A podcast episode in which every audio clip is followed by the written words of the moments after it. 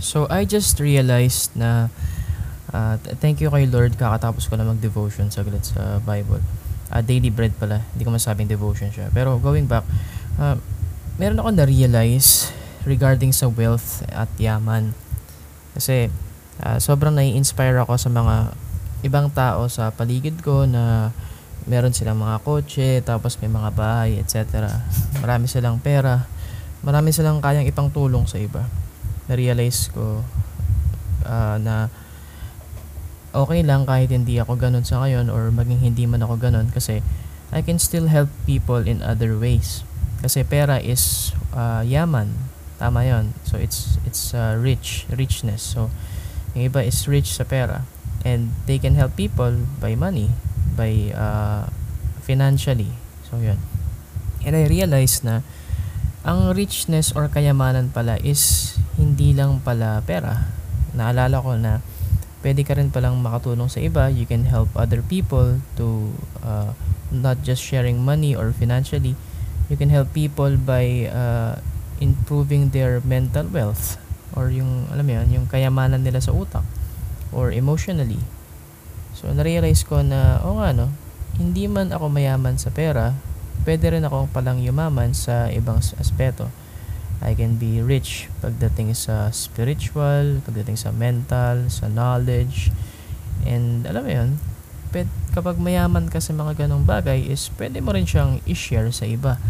So, marami ka rin pwedeng matulungan na tao sa ibang paraan. So, pwede mo rin ma-share yung kayamanan mo na uh, skills mo. Ayun nga, yung sa maaring sa mindset. Kasi o nga pala kayamanan nga din pala yan, no? So, uh, you need to expand your horizons, uh, broaden your uh, tawag dito, bra- broaden or lawakan mo pa yung isip mo. Huwag mo limitahan na, ay, sayang talaga, kailan kaya ako magiging katulad nito? Kailan kaya ako magiging katulad niya? Na ang dami niyang pera, ang yaman niya, ang dami niyang, ang laki ng bahay niya, alam mo yan, ang dami niyang kotse, nakakatuwa, nakaka-inspire and it's a challenge for me. Gusto ko siyang ma- ma-achieve din. Pero, hindi ko rin pala kailangan din masyadong ma uh, inget or parang sana ganun din ako, sana ganto, ganto. Uh, sana mayaman din ako. Kasi at the back, kasi hindi natin napapansin na maaaring mayaman din pala tayo sa ibang bagay. Like siguro sa case ko, mayaman ako sa experience and sa skills na pwede kong ma-share sa iba. Tsaka ang dami kong mga gustong i-share sa iba na mga bagay na hindi uh, naisip ng iba. And siguro, uh, maaaring sabihin natin na magkaparehas man kami or uh, kami na ibang tao pagdating sa ya- kayamanan, sa knowledge, tsaka sa experience, tsaka sa, tsaka sa mga, alam mo yun, sa mga bagay-bagay. O, mayaman man ako. Mayaman din kami, pantay man kami. Pero I do have the skill na i-share sa iba. I do have the uh, passion to share it to other people. So yun, uh, hindi lang pala pera ang kayamanan na pwede mong i-share. Hindi porket hindi ganun ka kayaman ngayon is hindi ka na pwedeng makatulong sa iba.